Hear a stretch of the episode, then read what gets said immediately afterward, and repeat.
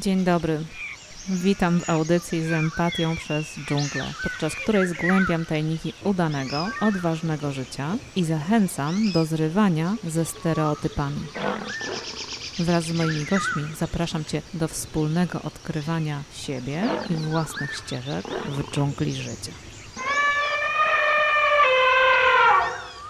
Witam bardzo serdecznie w kolejnym odcinku podcastu z empatią przez dżunglę. Ja nazywam się Beata Kosiacka, jestem założycielką Babskiej Dżungli, a moim gościem dzisiaj jest Marta Kułaga, certyfikowana trenerka Porozumienia bez Przemocy, jak również właścicielka, założycielka i dyrektorka sieci przedszkoli i żłobków Krasnal z Krakowa.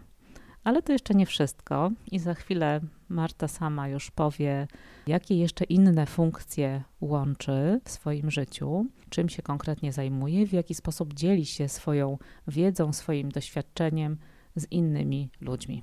Dzień dobry, Marto. Witam serdecznie. To, co jest dla mnie najważniejsze, to idea porozumienia bez przemocy, która spaja i integruje różne aktywności w moim życiu. Niezależnie, czy pracuję z nauczycielami, z dziećmi, z biznesem, to u podstaw leży założenie, że uwzględnianie siebie nawzajem, świadomość tego, co przeżywamy, buduje relacje i po prostu buduje lepszy świat. I to jest bardzo aktualne też dzisiaj, bo spotykamy się w takim momencie dosyć trudnym dla historii Polski. Wraz z przyjaciółmi założyliśmy Linsi Lab, czyli zespół trenerów, którzy tą ideę relacji wcielają w życie i na niej opierają swoje warsztaty z różnych obszarów. Jestem też prezeską spółki Linsi Zoo, która tutaj zainwestowała w to miejsce, w którym jesteśmy, Kobierzyńska dwadzieścia cztery. Miejsce, gdzie organizujemy warsztaty, gdzie zapraszamy też różnych trenerów, aby to zmieniać jakościowo sposób relacji. No właśnie to słowo relacja tutaj pojawia się wielokrotnie w tym, co mówisz i myślę, że to jest szalenie ważne, żeby te relacje budować. Ale w ogóle od czego się zaczyna i w jaki sposób my wchodzimy w relacje i czy to ma coś wspólnego z budową naszego mózgu? Mózg jest organem społecznym. Co to w ogóle znaczy? To znaczy, że nasz mózg, a zwłaszcza ta kora przedczołowa, część kory nowej, rozwinęła się dzięki temu, że byliśmy w grupach społecznych, że jako ludzie w toku naszej ewolucji łączyliśmy się w grupy około sto pięćdziesięcioosobowe i nasz mózg jest zaprogramowany na relacje w takich grupach. I te nasze zdolności, zarówno językowe, jak i społeczne, są możliwe dzięki rozwojowi mózgu. I równocześnie to, że byliśmy w tych relacjach, sprawiało, że mózg się rozwinął właśnie w ten sposób. Bardzo łatwo jest to sprawdzić doświadczalnie. Gdy przestajemy nakierowywać naszą uwagę na przykład na jakiś problem czy na rozwiązanie jakiejś sytuacji, to nasz mózg od razu przełącza się w taki tryb myślenia o innych ludziach. Co doskonale widać na przykład w mediach społecznościowych, to jest, to jest wyrazem naszego pragnienia bycia w kontakcie z innymi ludźmi. I gdy przestajemy myśleć, nakierowywać naszą uwagę na coś konkretnego, to w ciągu kilku sekund nasz mózg się przełącza na relacje, na myślenie o kimś czy o jakiejś sytuacji związanej z innymi ludźmi. Człowiek potrzebuje innych ludzi do bycia w pełni, potrzebuje relacji do tego, aby właśnie w sposób pełny realizować własne życie. To bardzo ciekawe i też bardzo dużo tłumaczy ten właśnie nasz sposób, w jaki się zachowujemy, w jaki na co dzień funkcjonujemy i że tak naprawdę trudno jest być bez innych i takie uczucie, którego za wszelką cenę chcemy uniknąć, to jest chyba takie uczucie osamotnienia czy izolacji od innych, bo to jest w ogóle wbrew naturze z tego, co tutaj mówisz. Marto, ty prowadzisz warsztaty na bazie właśnie porozumienia bez przemocy, a jednym z takich ostatnich moich odkryć to jest właśnie warsztat, który nosi taki intrygujący tytuł „Co się kryje za kurtyną?”. Czy możesz coś więcej na ten temat powiedzieć?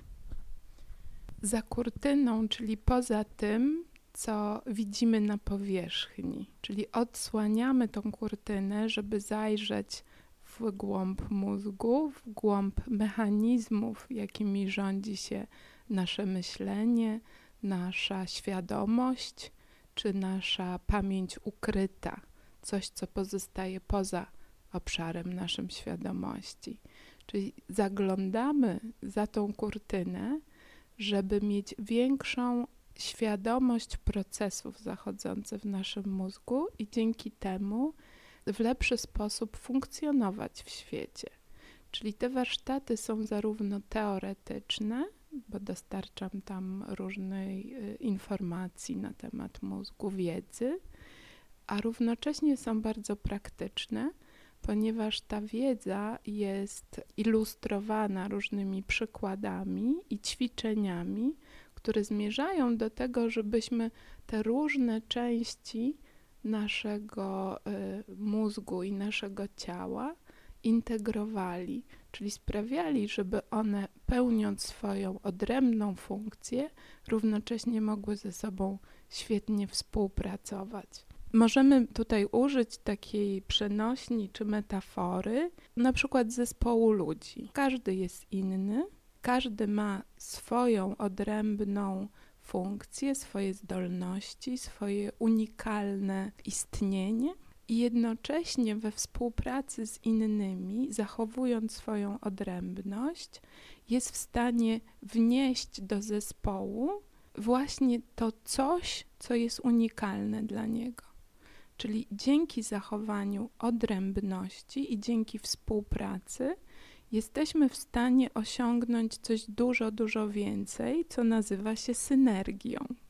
Marto, w ogóle jak to opisujesz, to mam takie poczucie, że nasz mózg jest w ogóle takim wzorcem dla nas, jak powinniśmy współpracować, tak? Na przykład w jakichś większych organizacjach, w firmach, w miejscu pracy czy w rodzinach, żeby naprawdę wzajemnie się uzupełniać, a nie zwalczać, nie wnosić tego, do czego nie mamy jakichś predyspozycji wrodzonych, a raczej wykorzystywać to, co jest naszym naturalnym talentem i rozwijać te swoje mocne strony, w oparciu o to budować właśnie taki dobrze, sprawnie funkcjonujący w bardzo efektywny sposób zespół. U podłoża tego warsztatu leży taki model systemu, który wtedy jest sprawny i wydajny, jeżeli ma pięć cech. I te cechy sprawiają, że system jest w stanie bardzo dobrze funkcjonować i odpowiadać na różne wyzwania zewnętrzne. Czyli na przykład ten system powinien być stabilny. Stabilny, czyli taki ugruntowany i dzięki temu bodźce, które napływają z zewnątrz, nie powodują destabilizacji tego systemu, jakiegoś chaosu.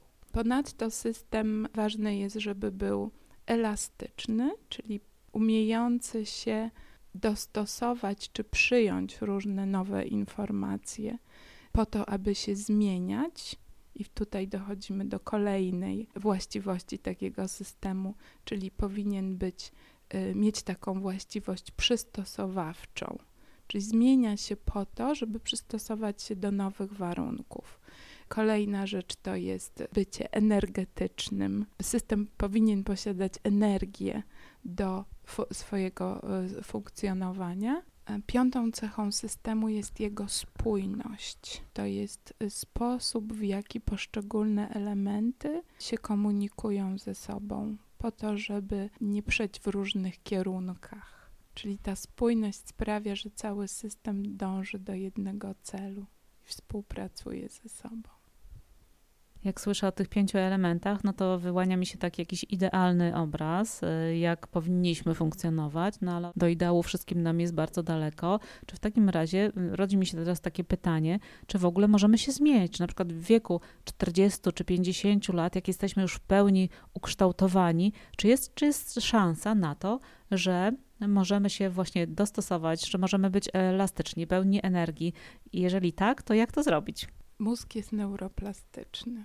cały czas poprzez to, że przyjmuje różne bodźce z zewnątrz i z wewnątrz naszego ciała, cały czas dostosowuje się do tego, co się dzieje naokoło. Przyjmując bodźce z zewnątrz, zmienia się. I dzięki naszej świadomości jesteśmy w stanie kierować tymi zmianami, mieć wpływ na te zmiany. Oczywiście nie jest to tak, że jak sobie pomyślę w jakiś sposób, to już automatycznie mój mózg się zmienia. Natomiast ćwicząc nowe zachowania, świadomie odpowiadając na różne bodźce z zewnątrz, kształtuję mój mózg w taki sposób, aby ta, ten sposób odpowiedzi na sytuacje życiowe, na bodźce, które do mnie napływają, był lepszy i pełniejszy i bardziej mi służący. I to się dzieje między innymi dzięki empatii. Czułam się trochę zalana informacjami i potrzebowałabym teraz trochę więcej konkretu, bo tak powiedziałaś, no dobra, no jesteśmy neuroplastyczni, całe życie się zmieniamy, mamy przecież na to wpływ, nasz mózg można kształtować, nawyki można zmieniać, ale to nie jest wcale takie łatwe. No każdy wie o tym, kto próbował chociażby wstawać piętnaście minut wcześniej, albo zdrowo się odżywiać, albo biegać trzy razy w tygodniu, czy schudnąć chociażby parę kilogramów, że to nie jest wcale taka łatwa sprawa. Czy masz jakiś taki sposób, czy na tych warsztatach podajesz jakąś taką magiczną różdżkę, dzięki której rzeczywiście możemy poczuć, że, że mamy ten wpływ i że to będzie łatwiejsze dla nas? Nie mam magicznej różdżki, natomiast mam pewne ćwiczenia, które mają nam pomóc zmieniać te nawyki. To, co jest ważne, to jest sposób, w jaki funkcjonują poszczególne części naszego mózgu. Ponieważ nasza kora przedczołowa, tam gdzie jest umiejscowiona świadomość, zabiera ogromnie dużo energii i wszystkie rzeczy, które może, oddaje innym częściom mózgu. Żeby nie zużywać swojej własnej energii, automatyzuje różne rzeczy. I jakby już po trzech powtórzeniach, nawet po trzech powtórzeniach możemy zautomatyzować pewne czynności. I one są zapisane w strukturach naszego mózgu, które się nazywają jądrami podstawnymi.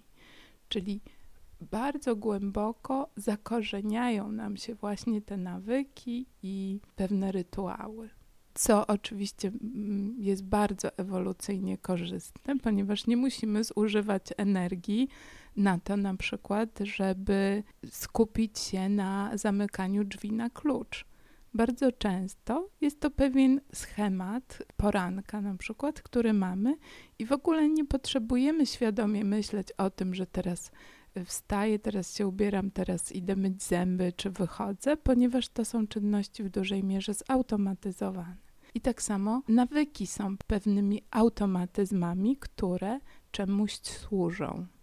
I odkrycie, po co nam są te nawyki, jakie nasze potrzeby zaspokajają, otwiera nam drogę do tego, żeby znaleźć inne rzeczy, inne zachowania, które będą zaspokajały te same potrzeby, które zaspokajają nasze nawyki. Jak słyszę słowo potrzeby, to już takie trochę zboczenie trenerskie mi się włącza. Od razu mój mózg łączy to automatycznie z N V C, czyli z Porozumieniem bez przemocy. No i też chciałam się ciebie zapytać, czy właśnie Porozumienie bez przemocy może pomóc nam w przepracowaniu tych nawyków, w tym, co nam nie służy, co zauważamy, że nie jest fajne, właśnie przez to połączenie z potrzebami. Sara Peyton, od której bardzo dużo się nauczyłam i na której warsztatach też są oparte moje warsztaty w dużej mierze, mówi, że N V C jest jak żywa neurobiologia. Dlatego, że właśnie dzięki strukturom N V C jesteśmy w stanie bardzo dużo zintegrować, czyli sprawić, żeby te procesy, które zachodzą w naszym mózgu, bardziej nam służyły. I jesteśmy w stanie właśnie rozpoznać potrzeby, które zaspokajamy naszym działaniem, właśnie po to, aby zmienić działanie na lepszy sposób zaspokajania naszych potrzeb. I tutaj oczywiście wchodzą również w grę nawyki. To, co jest ważne, to żebyśmy traktowali siebie z dużą empatią, A czym jest empatia? W Porozumieniu bez przemocy empatia jest obecnością i świadomością tego, co przeżywamy, naszych emocji, naszych myśli, naszych mm, odczuć ciała, bo to wszystko to są informacje. Jeżeli jesteśmy na nie otwarci, to możemy zobaczyć, co się dokładnie dzieje, odczytać te informacje, które wysyła nasze ciało do nas i móc w świadomy sposób ją wykorzystać do budowy lepszego życia pełnego jakości. No właśnie, tak usłyszałam tutaj od ciebie, że mówisz odczytać sygnały płynące z ciała. My mam wrażenie, że bardzo często bierzemy wszystko tak bardziej na głowę, przeintelektualizowujemy różne rzeczy, tak? Racjonalizujemy, analizujemy, zamiast po prostu skupić się i rzeczywiście zobaczyć, co ciało nam mówi, kiedy się czujemy dyskomfortowo w jakiejś sytuacji i w którym miejscu odczuwamy jakieś napięcia, czy po prostu jakiś taki rzeczywiście dyskomfort, no coś takiego, co, co nam mówi, to nie jest dla ciebie dobra sytuacja. To, to jest twoja reakcja, zobacz jak reagujesz, że można to rzeczywiście zrobić inaczej, z taką dużą łagodnością i empatią dla siebie, tak jak powiedziałaś, z taką obecnością, uważnością na to, co się w nas dzieje. No właśnie mówimy o tym kontakcie z ciałem i kontakcie z tymi informacjami, które do nas napływają. I to jest coś, czego nie jesteśmy nauczeni, dlatego że w toku naszej socjalizacji i rozwoju i dojrzewania główny nacisk jest położony na lewą półkulę i na to, w jaki sposób lewa półkula przetwarza informacje, czyli na analizę, na racjonalizację, na logikę. I gdzieś gubimy taką właśnie żywą obecność, kontakt z emocjami i z potrzebami. A to jest ogromnie istotne, ponieważ to tam jest nasza energia i żywotność. Właśnie emocje i potrzeby kierują naszym życiem. I bardzo wiele eksperymentów neurobiologicznych mówi o tym, że pierwotną decyzję Co, to do czegokolwiek, nawet co do tego, czy wstanę i wyjdę, przekręcę, w jakiś sposób zmienię pozycję mojego ciała, że to się dzieje zupełnie poza naszą świadomością i te różne decyzje już są podjęte, zanim w ogóle dojdzie do, do świadomości. To oznacza, że nasze ciało już podejmuje decyzje, zanim my jesteśmy świadomi jakiegoś problemu, że ta emocjonalna ścieżka podejmowania decyzji jest pierwotna. Nasza świadomość dopiero racjonalizuje tą decyzję, którą już nasze ciało po- podjęło. Natomiast mamy możliwość jakby drugiej ścieżki, czyli zmiany tej emocjonalnej decyzji. Możemy to robić na kilka sposobów, ale żeby w ogóle to zrobić, to musimy być świadomi tego, co już jest, tego, co się dzieje w naszym ciele, tego, do czego mamy taką inklinację, tą pierwotną inklinację. Możemy zmienić tą emocjonalną decyzję na przykład poprzez rozmowę z innym człowiekiem i takie przegadanie, tak, poszukanie różnych argumentów. Co oznacza, że i ta nasza emocjonalność jest ważna i również nasza logika i racjonalność. Czyli możemy wykorzystać ten potencjał, który mamy po to, aby podjąć lepszą decyzję. Że jakby w takim klasycznym ujęciu patrzymy na to, jakby emocje walczyły z naszą logiką. Prawda? To, co mam zrobić, czy to, co mi podpowiada rozum, czy to, co mi podpowiada serce. W ujęciu integralnym, które proponuję w czasie warsztatów i które też jest bardzo obecne w Porozumieniu bez przemocy, to jest zamiast kontrastowania czy wybierania to albo to, szukamy sposobów, jak włączyć i to, i to. Czyli jaką decyzję podjąć, żeby uwzględnić i to, co mówi nam serce i emocje, i to, co mówi nam rozsądek. Na tym polega właśnie integracja. Połączenie różnych głosów, różnych części, które są w nas, aby podejmować lepsze decyzje dotyczące naszego życia.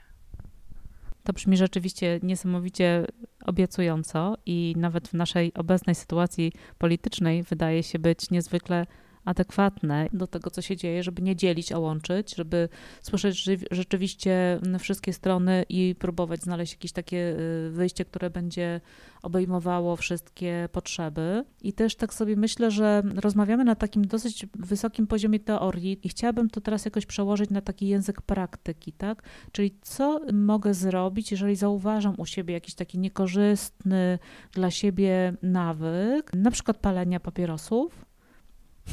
Uśmiecham się do ciebie, bo wiem, że, że jeszcze palisz, ale no dobra, powiedzmy o mnie, tak, że obiecałam sobie, że przestanę jeść słodycze i, i mimo to codziennie te słodycze nadal jem, chociaż wiem, że, że cukier jest niezdrowy, że od słodyczy się tyje, że próchnica i w ogóle różne, różne rzeczy się dzieją nie takie, jakbym chciała, a jednak no, mimo, że bardzo bym chciała, no to jednak chyba nie, nie do końca bym chciała, nie wiem, jak sobie z tym poradzić.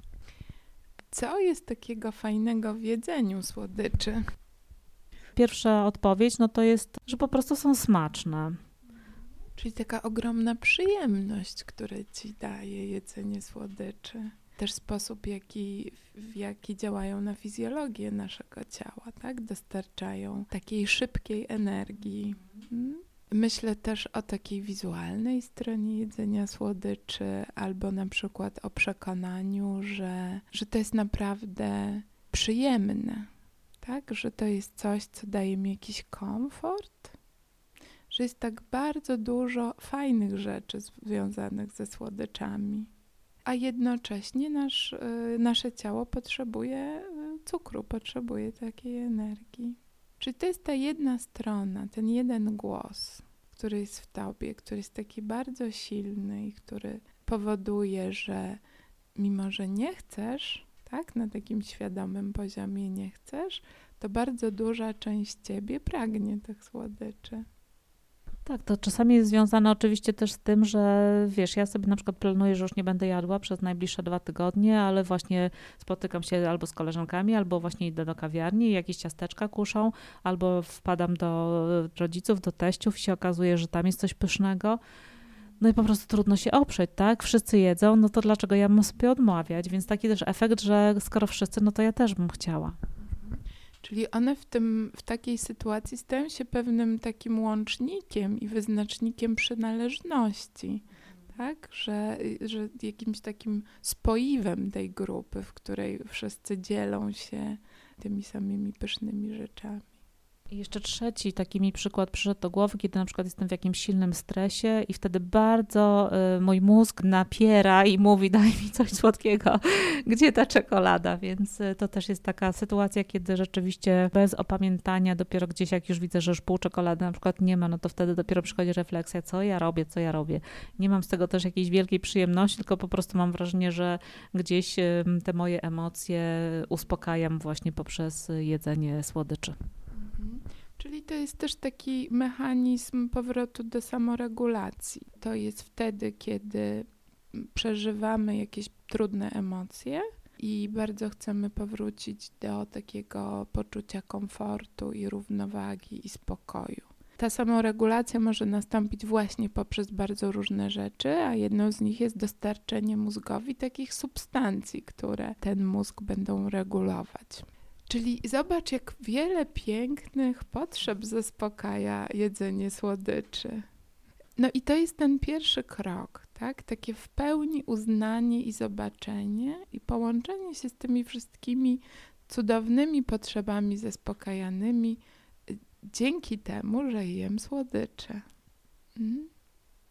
Uznanie tego, czyli nie tylko zobaczenie, no tak, jest i to, i to, i to, ale rzeczywiście uznanie, jakie to jest ważne dla twojego dobrobytu i dobrostanu. Wiesz, na tym etapie to trochę tak brzmi, jakbym siebie samą chciała rozgrzeszyć. Okej, okay, no to jedz sobie dalej te słodycze, nie walcz z tym, tak?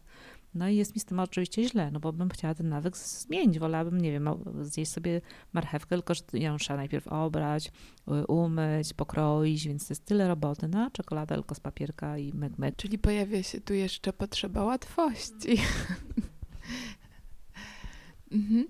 I w momencie, kiedy mówisz sobie, ale ja nie chcę tego, to już pojawia się taki element walki i konfrontacji, tak? Czyli coś spychasz, nie chcę tego. Do czego bym cię zachęcała? To do tego pierwszego etapu pełnego uznania i takiego połączenia się energetycznego z tymi pięknymi potrzebami. Czyli ten głos, który mówi, okej, okay, ale ja chcę coś innego, ja nie chcę tego. To jest też głos takiej energii walki trochę i żądania, tak? I przymusu. Co sprawia, że w naszym mózgu aktywują się ośrodki odpowiedzialne za ten tryb walcz albo uciekaj. Tak? Sami sobie aktywujemy ten tryb. Dlatego warto właśnie bardzo głęboko być tym pięknem potrzeb zaspokajanych przez jedzenie słodyczy. Odłożyć ten drugi głos naprawdę zupełnie na półkę, na początek. I pierwszy krok, bycie, właśnie jak jesz słodycze, bycie ze świadomością potrzeb, jakich zaspokajasz. Czyli na przykład dzisiaj mm, jestem taka poddenerwowana i mam świadomość tego, że dzięki zjedzeniu w łatwy sposób tej czekolady, bardzo łatwy sposób dostarcza mojemu mózgowi substancji, które go wyciszają. Ten nasz układ limbiczny, on się uspokaja, on jest otulony tą naszą czekoladką, jest nakarmiony. Jest mu tak po prostu bardzo, bardzo przyjemnie. I bardzo bym ciebie zachęcała i każdego, kto chce zmienić jakiś nawyk, do tego pierwszego etapu. Czyli do bycia w pełni akceptacji i połączenia się z pięknem potrzeby, takim energetycznym, pełnym połączeniem się z pięknem potrzeby, zaspokajanym przez to, co w danym momencie robimy. To jest chyba najtrudniejsze, bo jak nawet teraz próbuję, no to oczywiście mam w sobie duży opór i sprzeciw, chociaż na poziomie teorii ja to wszystko wiem. Ale jest to rzeczywiście w stosunku do siebie bardzo trudno do zastosowania. I tak sobie myślę, że właśnie ta empatia w postaci drugiej osoby, czyli tak jak słyszę, co do mnie mówisz i słyszę, że jesteś przy mnie i że masz dlatego akceptację, to jest mi z tym po prostu dużo łatwiej. I też sobie myślę, że dlatego samemu tak bardzo trudno jest zmieniać swoje jakieś długotrwałe nawyki, w których jesteśmy od lat. I że to się nie stanie, tak jak powiedziałaś wcześniej, po trzech powtórzeniach, tak, że ja sobie przez trzy dni czegoś tam będę odmawiała. Ten nawyk nie będzie jeszcze dostatecznie silnie utrwalony.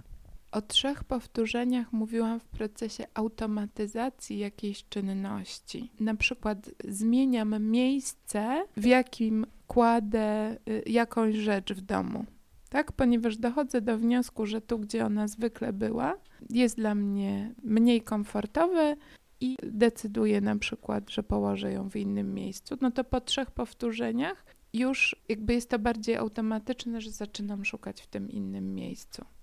Natomiast przy zmianie nawyków, no to jest jednak dużo poważniejsza praca, ponieważ tak jak mówiłam, te nawyki są utrwalone, zautomatyzowane w głębokich strukturach naszego mózgu, jakimi są jądra podstawne. Wracając do nawyków i do jedzenia słodyczy, uznanie potrzeb, czyli odłożenie sobie tego głosu, który walczy. Kolejnym krokiem to jest też danie empatii temu głosowi, który walczy. Żeby zobaczyć, jak bardzo istotne dla ciebie jest zmiana tego nawyku. Jakie tam są wartości, potrzeby, zdrowia, integracji, życia w zgodzie ze swoimi wartościami. Komfortu, estetyki, tak samo wyglądu zewnętrznego. No to są bardzo, bardzo dużo takich potrzeb za tym, tak, żeby też być spójnym z tym, co się mówi do innych jako trener, tak. No i rzeczywiście, żeby gdzieś mieć chyba taki wpływ też, poczucie takiej sprawczości, że to, na czym mi naprawdę bardzo zależy, że potrafię to wprowadzić w życie, że jestem w tym skuteczna. Czyli daliśmy empatię temu głosowi, który chce jeść słodycze. Daliśmy empatię temu głosowi, który chce zadbać o coś innego. Hmm? I teraz, żeby dla naszego mózgu to było do zrobienia, tak? Czyli żebyśmy nie aktywowali naszych struktur obronnych, to potrzebujemy zrobić jeden malutki, empatyczny kroczek. Co by było dla ciebie łatwe? Co jest możliwe w tym miejscu, w którym jesteś? Chyba zastąpienie po prostu tych, tych słodyczy jakąś gotową, taką zdrową przekąską może. Czymś, co by było też może słodkie, ale niekoniecznie byłoby ciastkiem albo cukierkiem, albo czekoladką, czyli to by mogły być na przykład winogrona. Czy jedzenie winogron zaspokaja też twoją potrzebę łatwości, przynależności, bycia z innymi? Hmm, łatwości na pewno tak, no bo dosyć jest to łatwe. Wystarczy umyć i już są gotowe do zjedzenia. Natomiast przynależności, no pewnie gdyby inne osoby też jadły winogrona w tym czasie, no to jak najbardziej. Gdyby one były gdzieś na wspólnym stole i po prostu wtedy to jest moja decyzja, że zamiast kawałka ciasta czy jakichś innych słodyczy, ja się decyduję po prostu zjeść owoce. Jak się czujesz, jak to mówisz? Tak? Jak bardzo chciałabyś zastąpić? Jak, jak bardzo myślisz, że to jest możliwe w tym momencie? Jak sobie myślisz o różnych sytuacjach w swoim życiu?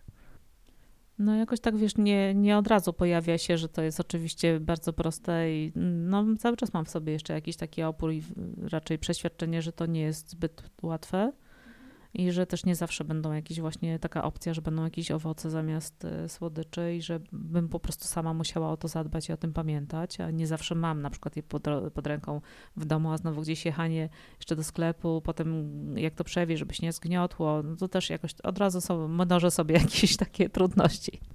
A co mogłoby być jeszcze łatwiejsze niż te winogrona?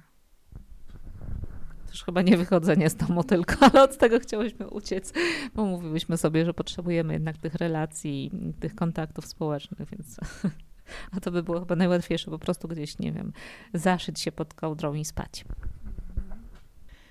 No właśnie, bo jak znajdziemy sobie taką strategię, która omija jakąś potrzebę, no to staje się to mniej prawdopodobne, że ją wprowadzimy w życie, bo po pierwsze, nasz organizm walczy z tą strategią, po prostu tak już pojawiają się myśli, Boże, a je, muszę wyjechać, muszę je przewieźć, muszę, muszę, muszę. One się mogą popsuć, no czekolada może sobie leżeć ileś tam miesięcy, możemy zrobić zapasy.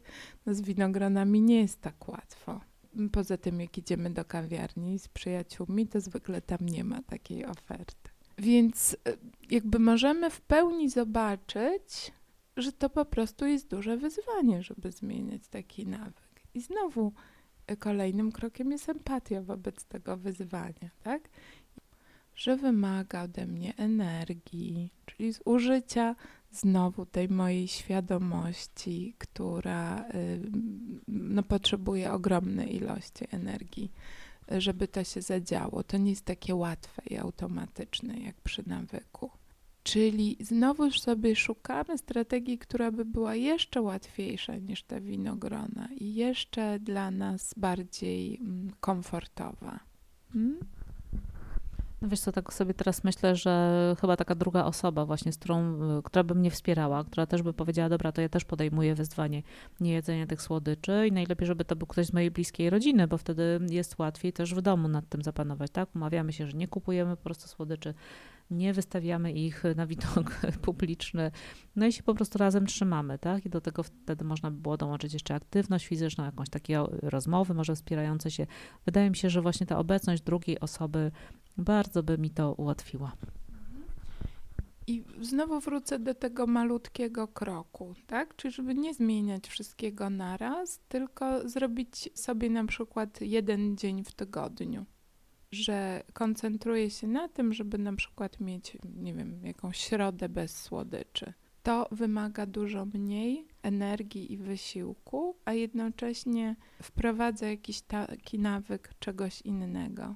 Myślę sobie też o takiej właśnie nieustannej łagodności i zrozumieniu, że możemy czasami po prostu nie zrobić naszego postanowienia i żeby też dać swojemu mózgowi wtedy zrozumienie, co takiego przyczyniło się do tego, że w tym momencie wybrałam coś innego.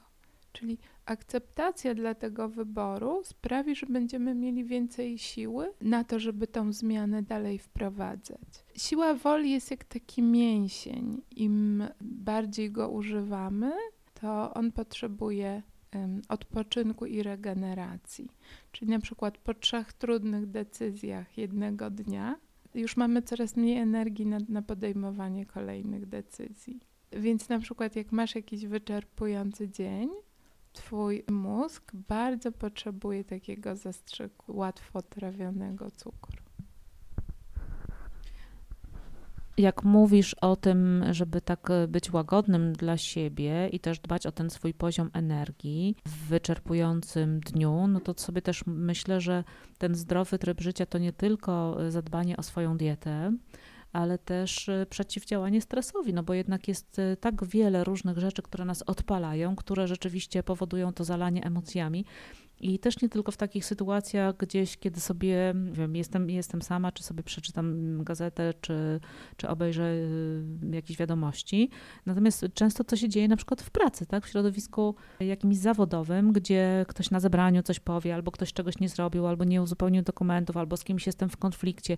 Jak sobie wtedy radzić? Czy ta wiedza na temat empatii i neurobiologii może być wtedy pomocna, może być zasobem, z którego mogę korzystać?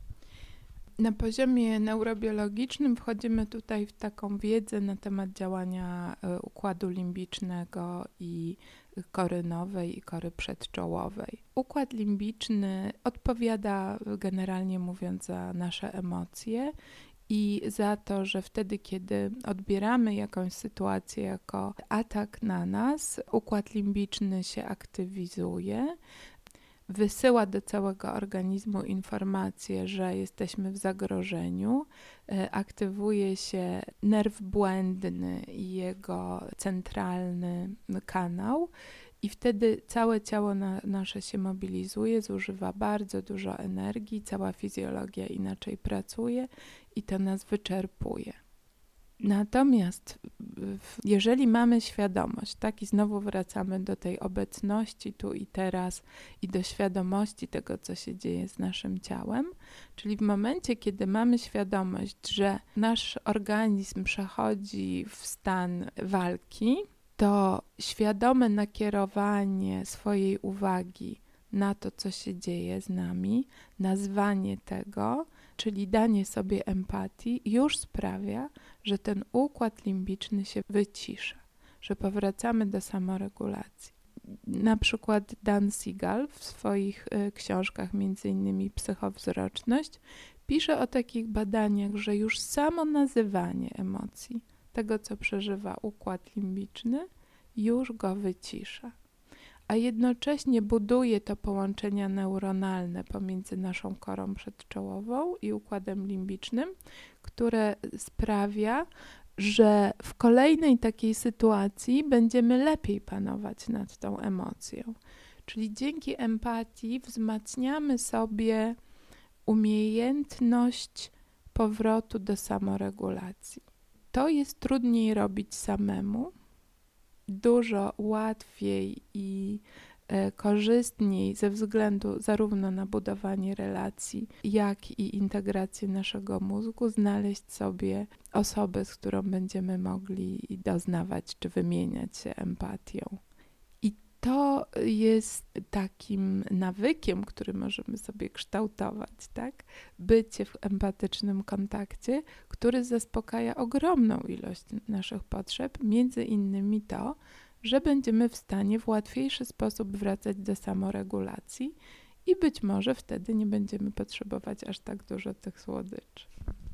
No właśnie, a czasami jednak słodycze są niezastąpione, ale tak sobie myślę, że każdy z nas ma trochę inny ten poziom samoregulacji i poziom świadomości, niezależnie od wieku, w którym jesteśmy, a mam też wrażenie, że im jesteśmy starsi, tym trudniej jednak jest to zmienić. Od czego to w ogóle zależy, że niektórzy z nas są tacy bardziej wybuchowi, a niektórzy mają jakąś większą odporność? Jak, jak to jest? Kiedy to się w ogóle ukształtowało w nas?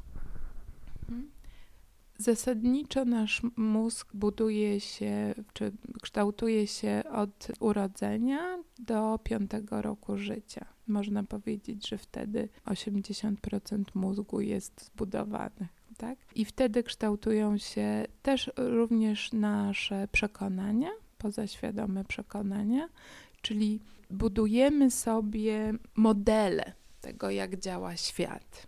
To się dzieje poza świadomością, czyli z powtarzających się zdarzeń, z tego, co się dzieje w naszym świecie fizycznym, w naszym otoczeniu, mózg buduje sobie modele mentalne. I te modele stają się jakby naszym programem na życie. Mamy też y, zakodowane, jakie przeżywanie jakich emocji jest ok, przeżywanie jakich emocji jest nie ok. I to się nazywa oknem tolerancji. To jest to, w jaki sposób otoczenie odpowiada na przeżywanie naszych emocji. Czyli jeżeli nasza złość nie jest akceptowana przez y, społeczność, w jakiej żyjemy, no to wtedy jakby sobie odcinamy tą złość. Właśnie, czy teraz nie jest akceptowana, czy wtedy, jak ja miałam na przykład cztery latka i byłam strasznie zła i tupałam nogami, rzucałam się gdzieś w sklepie na posadzkę i, i krzyczałam, czy wtedy dostawałam taką informację, że to jest nie okej, okay, ja tego nie akceptuję i to sobie zapamiętałam i teraz na przykład nie mam już takiej zgody na to, żeby ujawniać swoją złość i mówię nie, złość, ja się w ogóle nie złoszczę. Wtedy tracimy kontakt z tą złością, tak? Ona ciągle jest, nasze ciało to przeżywa, natomiast jest ona jakby w tym naszym cieniu, tym jungowskim cieniu, czyli w emocjach, które, czy, czy przekonaniach, które są wyparte z naszej świadomości, ponieważ były nieakceptowalne i nie chcemy tak myśleć o sobie, więc tracę kontakt z moją złością. No właśnie, a czy, czy w ogóle potrzebny jest mi kontakt ze złością? Może fajnie, że go tracę. Po pierwsze, jak tracimy kontakt ze złością, to tracimy też kontakt z różnymi innymi emocjami, ponieważ odcinamy sobie pewne połączenia. Nikt nie wie dokładnie, jak to się dzieje w mózgu, że w, w ogóle umysł jest w stanie sprawić, że mózg odcina połączenia z trudnymi, z bolesnymi doświadczeniami. Czyli przeżyte traumy, bóle, bardzo intensywne emocje mogą sprawić, że ten kontakt pomiędzy ciałem a świadomością zostaje odcięty. Czyli nasze ciało przeżywa ten ból, ale my nie jesteśmy w stanie go odczuć. Mhm. I właśnie przy pracy z traumą czy przy uleczaniu jakby odbudowywujemy kontakt z tym bólem. Uczymy się po kawałeczku go przeżywać w bezpiecznym otoczeniu. Mhm.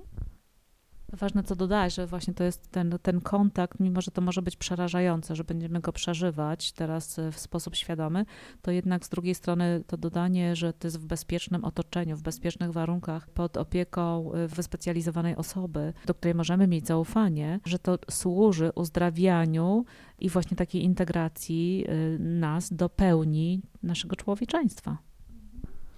Chciałabym jeszcze wrócić do tego okna tolerancji, tak? Bo to jest okno tolerancji na różne emocje i ono może być bardzo wąskie, to znaczy, że akceptujemy siebie tylko przeżywając bardzo małe spektrum emocji. Inne, bardziej intensywne emocje już sprawiają, że nasz układ limbiczny jest w stanie zagrożenia, tak? Czyli uwaga, walka. Uwaga, atak, należy się bronić. No i to oczywiście buduje bardzo małą odporność emocjonalną, ponieważ bardzo wiele triggerów, czyli takich bodźców, jest interpretowanych przez nasz mózg jako zagrażających. I z drugiej strony y, szersze okno tolerancji sprawia, że, że łatwiej jest nam regulować różne emocje. Dlatego empatia dana, dawana dziecku i zrozumienie sprawia, że dziecko się oswaja z takimi emocjami jak frustracja, jak złość, jak ból czy tęsknota. Także to jest okej, że po prostu to przeżywamy. I dziecko, któremu okazujemy empatię, uczy się przeżywać takich emocji, uczy się radzić sobie z nimi. Na pewno to jest łatwiej na takim etapie, kiedy jesteśmy młodymi rodzicami i mamy kilkuletnie, tam dwu-, trzyletnie dzieci i już na tym etapie ich życia pracujemy z tymi emocjami, pokazujemy taką naszą akceptującą stronę, że wszystko, co się wydarza w naszym życiu, w ich życiu, w, w życiu naszych dzieci, jest okej, że to jest naturalne, że mamy prawo do zarówno do radości, jak i do złości, do tęsknoty, do frustracji, do euforii, do przeżywania po prostu tego, co rzeczywiście w nas jest żywe i do połączenia się z tym. Natomiast tu pytanie jest takie, co zrobić, jeżeli ktoś właśnie jest w naszym wieku i chce przyjść na taki warsztat, czy może sobie pomóc uzdrowić na przykład jakieś przeżycia takie, które go zablokowały już i po prostu teraz nie ma już kontaktu ze swoim ciałem, jest bardziej w głowie, nie, nie potrafi mówić o swoich emocjach. Czy, czy taki warsztat takiej osobie może pomóc? Należy z bardzo dużą ostrożnością i delikatnością być w kontakcie z osobami, które w jakiś sposób mają odcięte różne emocje, bo to nie jest tak, że one nie chcą, tak? Czy że świadomie sobie ich, je wyparły. Nie mają po prostu takich połączeń neuronalnych zbudowanych. Taka część mózgu, która się nazywa wyspą, która jest jakby takim interfejsem pomiędzy układem limbicznym a korą nową, korą przedczołową. Ona u osób, które no właśnie mają mniejszą świadomość swoich uczuć, po prostu na funkcjonalnym rezonansie magnetycznym nie jest aktywna, czy przejawia dużo mniejszą aktywność niż u osób, które mają dużą świadomość swoich emocji. I to po prostu można obserwować na, w czasie przeprowadzanych badań. Czyli bycie z takimi osobami to jest powolne odbudowywanie czy budowanie tych połączeń. Dzieje się to dzięki temu, że po prostu z tej nieświadomości czy pozaświadomości wydobywamy nazwy stanów emocjonalnych czy odczuć z ciała, które przeżywa dana osoba. Czyli powoli od takich najbardziej oczywistych, na przykład Pernille Plantener mówiła o zaczynaniu po prostu od odczucia głodu, które każdy czuje. Po prostu krok po kroczku powoli odbudowywujemy kontakt z ciałem i świadomość tego, jakie sygnały, jakie wiadomości przesyła nasze ciało do naszego mózgu. Bardzo mi się podoba też taka metafora czy taki obraz, gdzie kora przedczołowa, czyli świadomość, nasza, nasza świadomość, nasz ośrodek decyzyjny jest jak taki menedżer na polu golfowym, który no, po prostu robi sobie różne przyjemne rzeczy do momentu, kiedy nie dostaje telefonu od swojej firmy, że jest jakiś kryzys. Oraz wszystko to, czym, co nie jest najważniejsze i czym ten menedżer nie musi się zajmować, deleguje. I tak samo nasza y, świadomość, czy nasza kora przedczołowa na poziomie fizjologicznym deleguje zadania, którymi się nie musi zajmować, do innych części naszego mózgu. I to, co mówiłam o tym trzykrotnym powtórzeniu, trzykrotnym świadomym powtórzeniu jakiejś czynności sprawia, że okej, ona zaczyna być automatyzowana, czyli ten menedżer na polu golfowym nie musi się tym zajmować. Tylko inni pracownicy naszego mózgu zaczynają przejmować te obowiązki.